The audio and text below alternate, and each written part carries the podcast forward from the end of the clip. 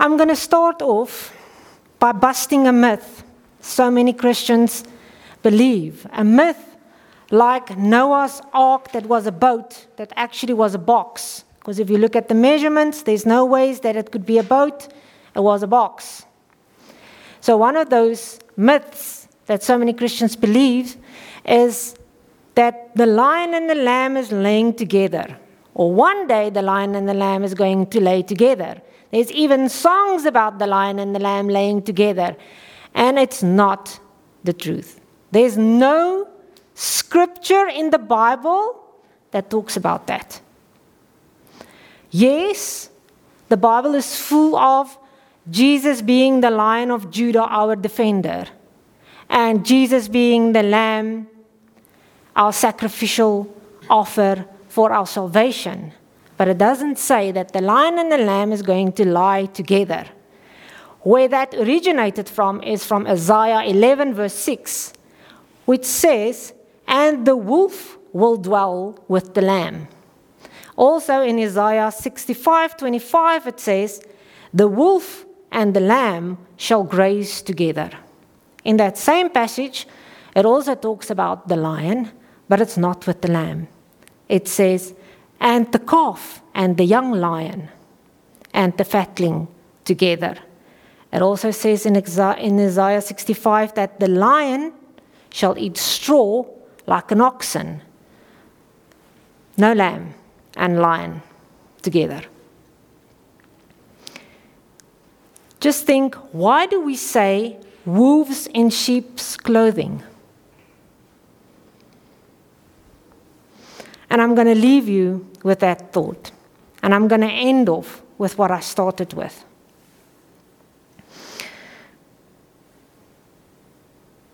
Holy Spirit, you are so welcome tonight. Without you, none of this means anything. Without you, my words is just going to evaporate and mean nothing. Please explode in their brains tonight. Make them think. Stir it in their hearts.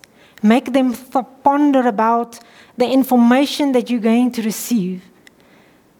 Thank you for this opportunity so that I, the small letter teacher, the small letter T teacher, can be used by the capital letter T teacher tonight to bring truth.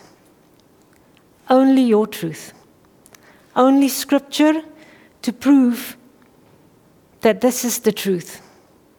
Not any opinion, not of any man, not my own, None.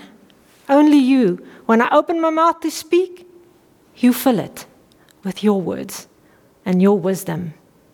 Amen. So, this is very basic.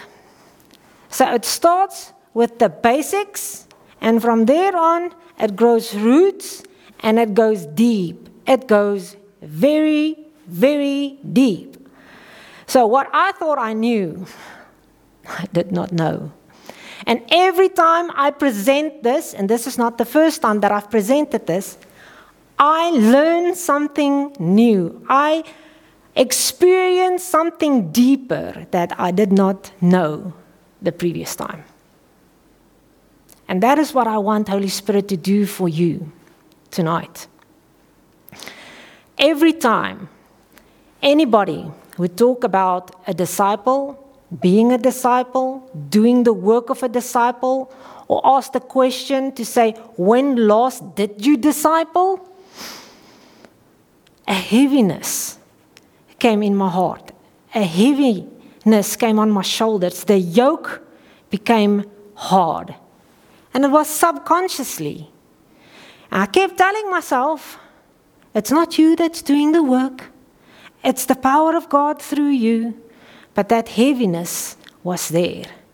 Not wanting to disappoint, not, not wanting to fail, wanting to do it good. Every time when we're done discipling or being on the streets, praying for someone, whatever it is that the disciple do, it's like a relief. I've made it. It's done. It wasn't that bad. It actually was good. But that relief that came after that, it's because we think we know, but we don't know. And tonight we're going to see how this all fit together. Why do we feel anxious when we have to do these things? Why does healings and prophecies and miraculous things and, and make us so excited but also so nervous? To understand that, we have to go way back to where did the disciple originate? What made disciples to be called for? Because there wasn't disciples always. At a certain point, there was disciples. So why and where did it start? So way in the beginning, the only way for them to tell what happened with God and history was to tell a story, to tell history over, word by word of mouth. And for someone else to understand it, I would try to explain it in my way as clear as possible. And as time went by, the generations wasn't there to see what happened. It wasn't in their lifetime. So trying to describe it to them, trying to make them understand, I would have to be um, initiative on trying to explain things that's not explainable. So what happened is, is they got off track. They added things not to mislead anybody, but by their own interpretation and by only hearing what my father said, trying to understand what he said. Now I'm interpreting it the way I understand it, and so they got a bit off, off track. So they decided that they're going to have people and they're going to train them, and what they was to do is to study the word word for word. When the Torah was there, they had to study the Torah word for word so that that thing will not happen where we drift off course. And they would then teach the next generation and the next generation on exactly what was in the Torah. And that is where disciples started. So a disciple, everybody would go to school and they would study the Torah. And the ones that could memorize the Torah best, they were selected to be the rabbis because you had to memorize that. Because if you had a question and you come to me and you talk to me about it, I had to tell you from scripture, word for word. I cannot run to the temple, quickly get the scroll, okay, now come back and read to you what it said there. I had to memorize that information so that when I give the information to you, it is the correct version of the story. Because back then there was many different versions of the same story. And that's how the disciple started. So, what the disciple had to do once he was chosen is he had to go stay with his rabbi. And the rabbi would have to teach him how to present the scripture, how to read the scripture, and he would have to copy his um, rabbi word for word as he would do it. So, what happened is, is that the disciples started to talk the way the rabbi talked. And as time went on, they started to adapt certain um, mannerisms of the rabbi, walking like the rabbi walked, dressing like the rabbi dressed, um, and then it went to extremes. And that's why, back in the Bible's time, they could see oh, that's Paul's disciple because he's got some mannerisms of Paul. Um, and that's exactly the same thing Jesus did with his disciples. He took them in, they stayed with him, or he stayed with them, and he taught them. And for a certain amount of time, they were not allowed to do anything. They were only there to listen and observe. So Jesus would go out and he would preach and he would heal and he would do all kinds of miracles and they would watch what he is doing and they would come back and he would teach them about what happened, why it happened, where it is in scripture, and all of that. And that's all they did until he sent them out. They didn't do anything until he told them to go. And he sent them out two by two. Because how do I know that was the first time that they actually went out and did some, something? They came back and they said, even the demons listened to us. They were surprised. They was like, wow, Lord, did you know this? The demons listened to us when we used your power. They listened. And that's how we know that that was the first time they went out on their own to practice what they've been taught. And this is where we, as disciples, lack.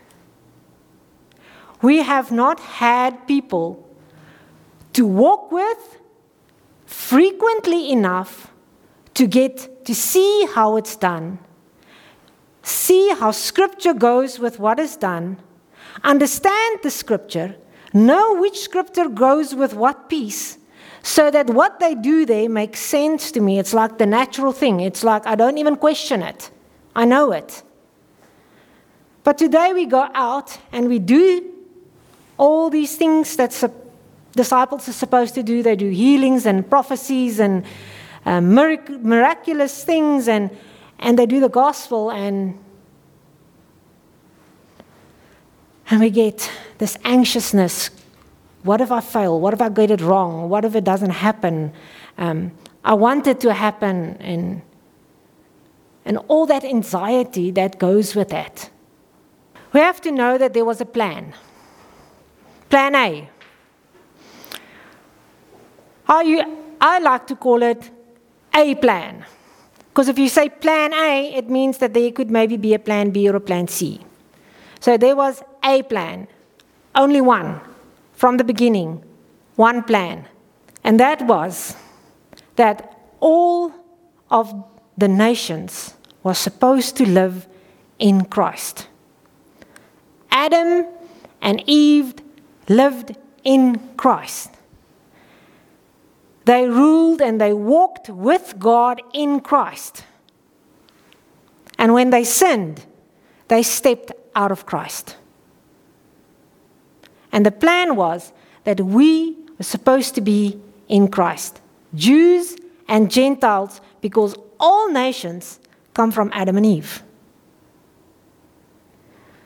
Some chose to stick to, to the things they knew and close to God, where others chose to drift further away from God and became the Gentiles. But they all originated from Adam and Eve. And all of them were supposed to live in Christ. So now, as a young child, I always understood that everybody's got a boss. Everybody's got somebody telling them what to do, when to do it, and to check that that's actually been done. Even the president has got somebody checking on him.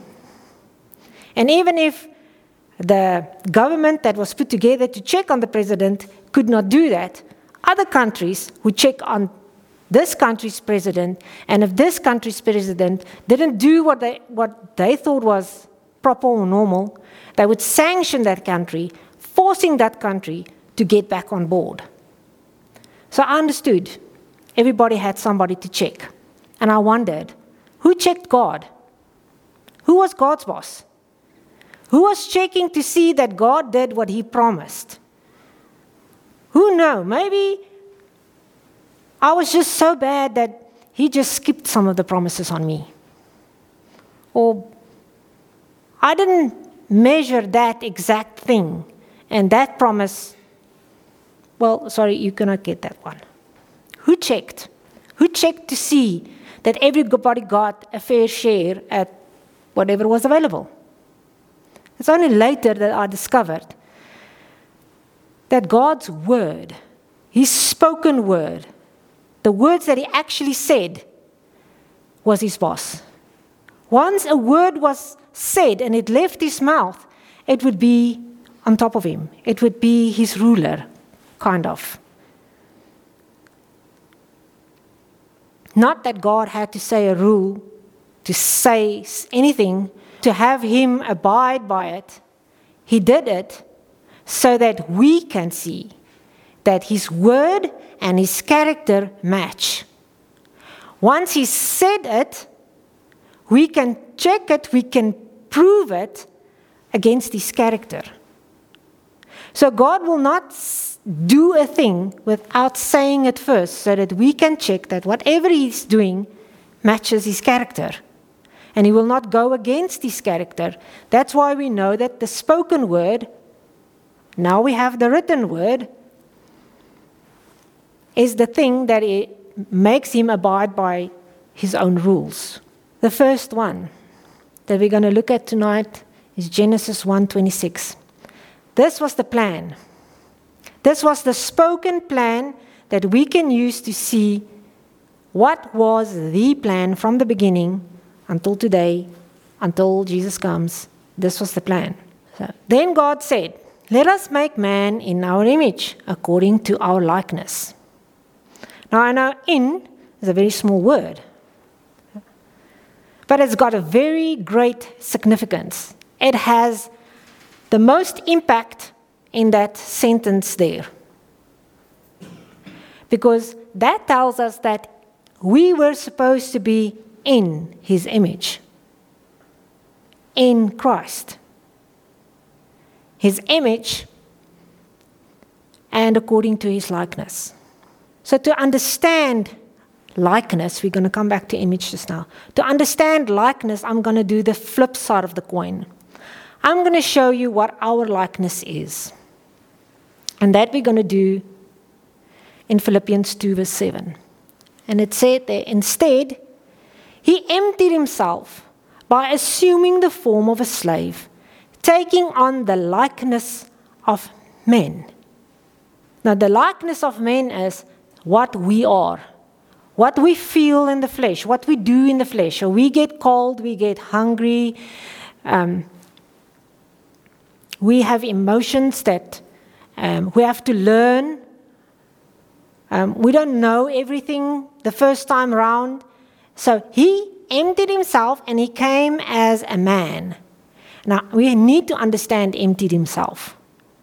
Emptied himself means that he took his godliness, he was God when he came on to earth. He, he was never not God. But he had to put his godliness aside. And he had to be a man. He had to learn like we learn today. He had to go through everything we go through in order to do that sacrificial thing he did. Otherwise, it was cheating. My kids used to say that I pull the mom card. They say, weer die mom kaart getrek. And that means that I use my authority. So when things get out of hand, I pull my mom card and I say, That's it, done. Over, klar. I used my mom card, I used my authority to step into the situation to end it. So God was not allowed. Jesus was not allowed to use his God card. He was not allowed to tap into his wisdom. He was not allowed to tap into any of his godly characteristics. He had to do it like a man did. This is another shocking fact. When Jesus was born, he did not know he was God's son. Because he had to learn just like we did. That's why God chose Mary and Joseph to be his parents. And we're not going into Mary and Joseph's history now. But that's why God chose them to be Jesus' parents because he knew that they're going to give him the right information, take him to the right places so that he will get to that place where he learned that he was God's son and step up into that position. So now we know how Jesus came in our likeness. So when he said, Let's create man in our likeness, it means not like we have here on earth, like He has in heaven. Okay? His um, image is His heart, His character. So, to have his heart and to have his character and to experience things like he did, like he does. Colossians 1:15 He is the image of the invisible God, the firstborn of all creation. So Jesus came in our likeness so that we can be changed into God's image. He was the first. He walked the earth. He showed us that it's possible to do this in your man, manly manner, fashion, form, whatever it is you want to think of yourself. It is possible because he did it as a man with no sin, with no sickness, with no whatever it is that we have. He lived on this earth, but not from the earth. We're on this earth, but we're not from the earth. And I'm going to go back to the point why I'm so adamant on this. And you, you'll catch on as we, we go. So, what happened when we get reborn or washed clean or get a new life? When we receive salvation, this was mind blowing for me. When I think about it, it's still mind blowing for me. When this was opened up to me to understand what happens at salvation, what did Christ come to do? He did not wash now clean, give me a clean slate, and said, Here you are, try again, this time get it right. It's not what he did. What he did is he made an exchange. He said, I'll take your life and I'll go to the cross and you take my life. When God looks at the cross, he sees Janelle hanging there. And when God looks at me, he sees Jesus. Because that's the new life I got. I got a new one, not a clean one, not an old one being cleaned, a new one. And that new one that I got was His. He said, I'm going to die on the cross in your place. You take my life. An exchange took place there. That was wow for me. That was just like, whoosh. Romans 28 29. For those he foreknew, he also predestined to be conformed to the image of his Son, so that he would be the firstborn among many brothers. Foreknew before he created earth. He foreknew that Janelle was going to be predestined to be conformed to the image of Christ. God, if you want to, because Christ is God in the flesh. Predestined was plan A. God knew that Adam was going to make a mistake and step out of Christ before he created earth. He had Jesus, the plan, ready. And I know it sounds like, for me, it always, I, I thought that why would he wait so long? Why would he wait so long to, before he sent Jesus? And why would he have so many people suffer before Jesus came and we have the opportunity to step back into Christ? Because the minute you give your life to Christ, you step back into Christ. This is another mind blowing thing for me. I am where Adam was. The only difference is when Adam was in Christ, he didn't have a corrupt mind. I have to get rid of the I have to get rid of the lies, replace it with the truth. That's not the end. That's only the beginning. Then I have to practice that truth until I believe it. So after the cross, we live in Christ. I battled with this question why did he wait so long? He said to me, When you leave your dog, and you go to work, for him it feels like hours, days that you're gone. For you, it feels short. A bee's life is but a few days. So everything that happens in a bee's life is very quick. It's very. But imagine a bee had to suffer for a whole day. It's like a, a, a quarter of his life that he had to suffer. He says, I'm outside of time. What seems long to you is very quick for me. So I get to live where Adam lived. We carry his image. We are being transformed into his fullness. Because just because I step back into Christ doesn't mean automatically I know everything and I can do everything and I'm, I'm there. It's an ongoing process. Taking the lie out, putting a truth in, practicing that truth. Taking the next lie out, putting the truth in, practicing that truth. Takes time. The image of God is fully ours, not partially, fully. Whatever Jesus had, we have. He said, I give my everything to you. I give my life to you. So what you have is what I have. Now we need to transform our minds, live in that place, and get, gather the thoughts 2 Corinthians 13, verse 18. We all, with unveiled faces, are looking as in a mirror at the glory of the Lord and are being transformed into the same image from glory to glory. For this is from the Lord who is the Spirit. Okay. So we're looking in the mirror. When we look in the mirror, we're supposed to see ourselves on the other side. But in this case, we're dead. We're hanging on the cross, dead. Because if you had to hang on that cross, you wouldn't have made it. So you're dead. So once you acknowledge that it's you that hang on that cross, you know you're dead. Actually, you're a pile of dust under the cross because you are rotten and there's nothing left of you anymore.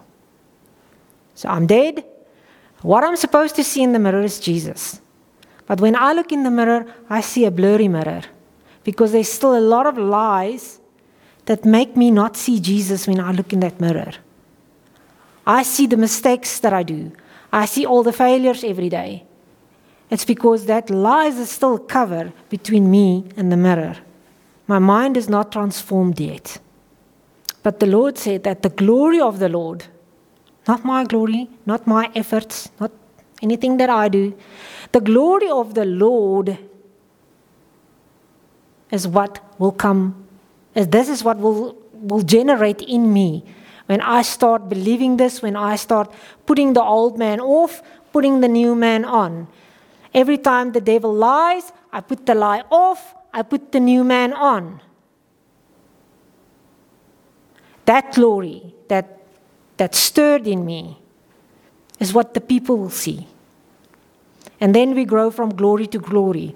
As we get to transform our minds as we get to live in this.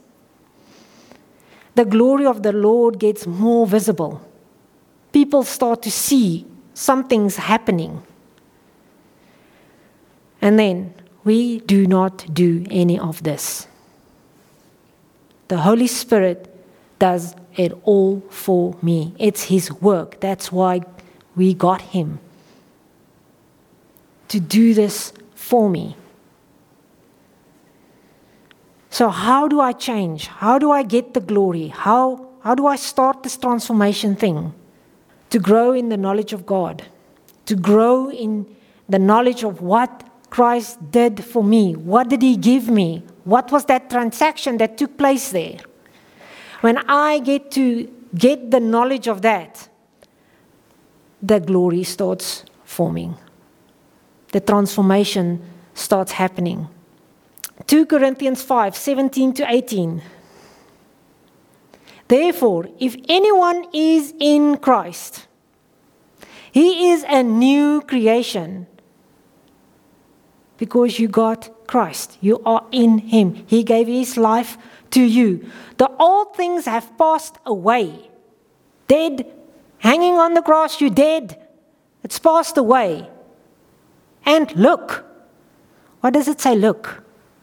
Because if transformation takes place, people around you have to see. You cannot transform your mind living where Adam lived and no one can see it. And look, new things have come. People will start to see the new thing in you, the new life that's starting to develop in you. Everything we received, everything Christ gave you is from God. We have to believe what Christ did for me. That I am a new creation. I received His light. There is no more darkness. Darkness and light cannot be in the same space. If I am in Christ, there cannot be any darkness in there. How can there be darkness if I am in Christ? Now you say, yeah, but I still do this and um, I don't get all of this right. It's like having a baby. You know that baby is not going to be able to do everything the minute you get it. It's a process. So God understands that. He has mercy on us. No, that's why when He looks at you, He sees Jesus. He doesn't see all the mistakes you do. The old is dead. Sin. I do not want to sin anymore because I want to get to that place where Adam and Eve lived.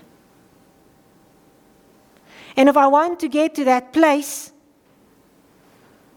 where I can walk as Jesus walked the earth, I don't want to do the sin anymore. And I can let the old man lie. And I won't drag him with me. I'll try to kick him off me. I just want to say this. When you receive a truth, to practice that truth is not that easy. And I'm going to use a quick example. And I know Milan knows the example now, but it's very, very short version. So I understood that if I received everything Christ has, Christ was never sick. He was not ill ever. That's my portion. Okay, so I'm going to walk in this. I don't get sick often. I don't get headaches often, but when I do, it's horrible headaches. So um, I had a headache. And I talked to the headache. I said, Go on, go, you, I'm in Christ, you're not allowed here, go. Uh, I did, uh, nothing happened. And I said to the Lord, I understand that I'm in you and I'm not supposed to have this, but I have this. So why doesn't want to go? I, I told it to go, it doesn't want to go. He says, You either believe that I paid for it or you don't. I said, Okay, I believe you paid for it. Go. You have to go. You're not allowed here. Go in Jesus' name. Just be gone. Long story short, eventually it left. It obeyed. By the help of the Holy Spirit, it left. A few days later, I got a pain in my, my back. I don't know if it was a muscle or a wind that got stuck, or I just know if I turned a certain way, it was very sore. So a few days went by, and I was battling with this. And I said, You're not here. Go away. What are you doing here? You have no authority here. I have the authority. I stand in Christ. All this authority is mine. You have to go. And I was fighting this thing. Eventually, I said to the Lord, I give up. I've tried everything I know. I don't know how to get rid of this thing. And He said, There's nothing wrong with your belief in me. You know that I can do anything. Your problem is you don't believe that I will do it for you. And I said, I wanted to argue there, and I thought, but that's not the truth. That's I've been trying this whole time, getting rid of it. But you know, when you're talking to the Lord, you just know that in your heart down there, it was actually hiding down there. It was the truth. Somehow, doubt came, told me all these things the lies Satan told me, why I cannot be healed, I choose to believe the lie. For a split second, I choose to believe that lie. That was just an example to show you practicing this truth that you find It's not always just that easy. It's going to take time. You're going to have to get on your tricycle with your side wheels on and you're going to ride with it and then you're going to take the side wheels off and you're going to try and you're going to fall and you're going to get back on and you're going to practice this until you get it. So this pain in my body left. When I got into bed, I realized, oh, this pain's gone. It's gone. Because what I said to myself is, okay, you're a lie. You're a lie. You're not real. You're not there. I'm done with you. And I just left it there and I went on with my day. And when I got to go to bed at that night, I realized, oh, my pen is gone. Somewhere in the day, it's gone. So, two or so days later, I wake up. I'm still lekker deur die blare. And I feel oh, headache. It's starting. Yeah, at the back. And, it, and when it starts there, it's one of those bad ones. And I flew out of bed. I sat up and I said, No, what are you doing here? I'm like very like disgusted. How dare you? Gone.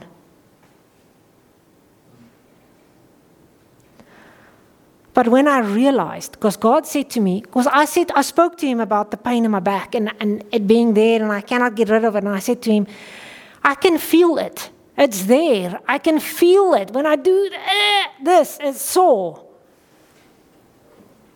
Do you want to say that it's a figment of my imagination? He said, Yes. I said, But I can feel it. He says, When you believe a thing, hard enough, it will manifest as if it is.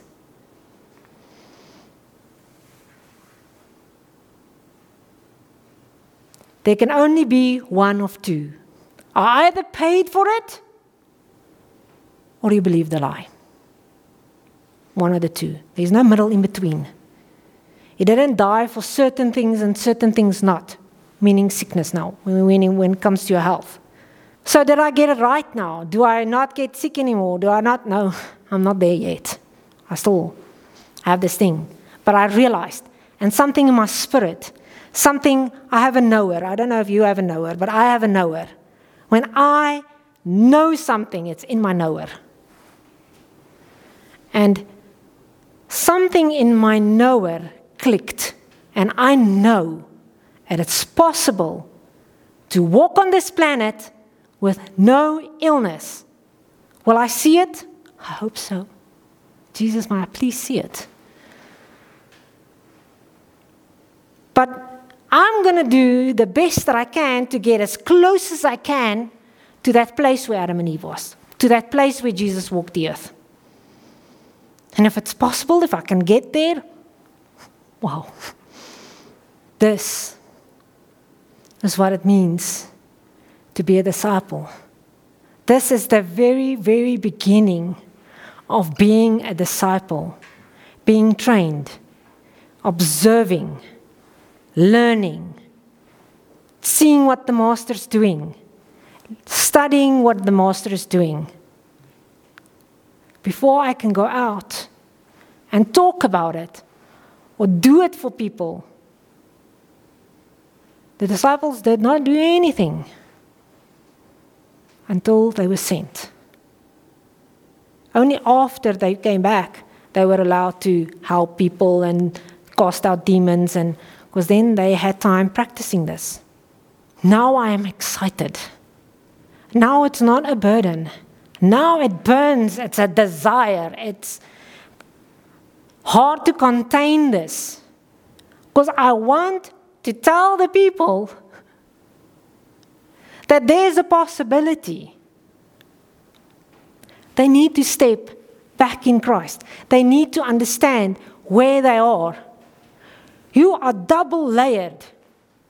You've got Christ around you and you've got God around him. The devil cannot touch you.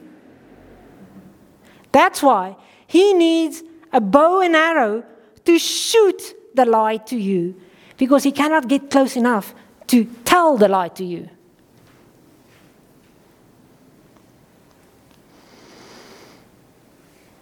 This is what it means when it says, Take up your cross and follow Jesus. It means I have to recognize that I'm hanging on that cross. I'm dead. I'm not living anymore. I live in Christ. And in Him, I get to follow Him wherever He goes. The gift was to return us back to the Father, plan A. So I just quickly want to wrap this up by going through a few verses to state what I was talking about just now, explaining the plan, why it was like that. It's not my words. None of this is my words. All in Scripture. I have been, have been, past tense, crucified with Christ, and I no longer live. I think it says it clear enough there. But Christ lives in me, or rather, me and Him. And the life I now, at this moment, not in the future, the life that I now live in the body, I live by faith in the Son of God who loved me and gave Himself for me.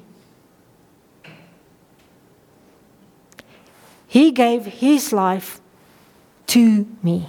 He gave all of Him to me. Colossians 3, verse 3 to 4. For you have died, and your life is hidden with the Messiah in God. Double layered. When the Messiah, who is your life, is revealed, then you will also be revealed with him in glory. The transformation, that glory that you need to shine through when you shine Jesus. 2 Peter 1, verse 3 and 4. His divine power, His divine power. Has granted us all things that pertain to, that makes it possible for you. Life and godliness. Through the knowledge of Him, the knowledge that I've given you now, the small granule that I've given you now, that knowledge, the start of the knowledge of Him, what He did for you, what you received in Him, who called us to His own glory and excellence. His glory, His excellence. You called to that. By which He has granted us his precious and very great promises, so that through them, and that them is the promises, those promises makes it possible for you to become a partaker in the divine nature. God's divine nature is yours. You have patience because you have Christ's patience.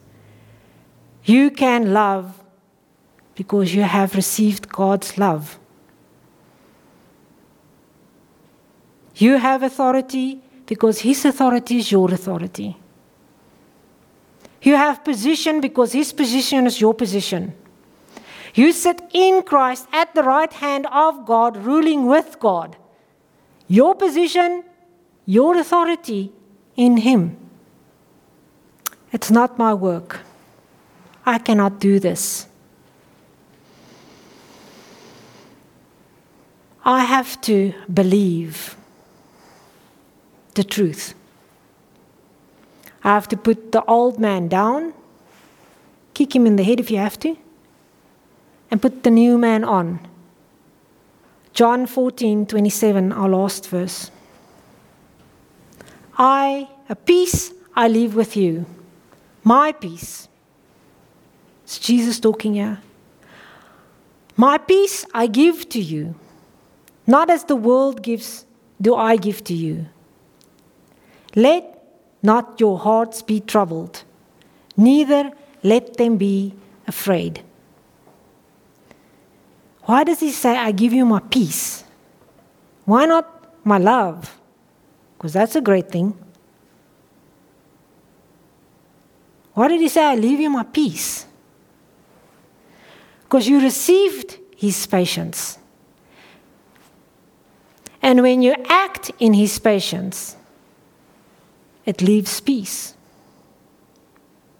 You received his love. And when you act in his love, it brings peace. And now you can fill in anything there. You received his kindness. You received his power. You received his authority. You received whatever it is that you want to fill in there. And it will all relate back to peace. Because God wants peace between him and his children. And this is my inheritance Christ. To be able to step back into him and to live there and to rule with God in Christ, like Adam and Eve did. Clear out this thing. His peace, His patience, His mind, His joy, His life, His spirit, glory, nature, position, authority, and you can fill in the list. All of that is mine. So, this is what I do when I catch myself dragging the old man, trying to revive him by being impatient. I tell myself that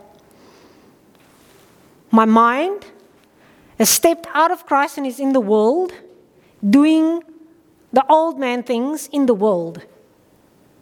And I tell him, What are you doing there? Come back here in Christ. You have peace. And then I just try and recollect myself and try again to be patient. I have patience. I have God's patience. I can deal with this. I can deal with whatever it is that I needed to deal with. Do I get it right? Not as often as I want to. But yeah, I have I have managed to have that absolute patience where I was just agitated, frustrated, irritated.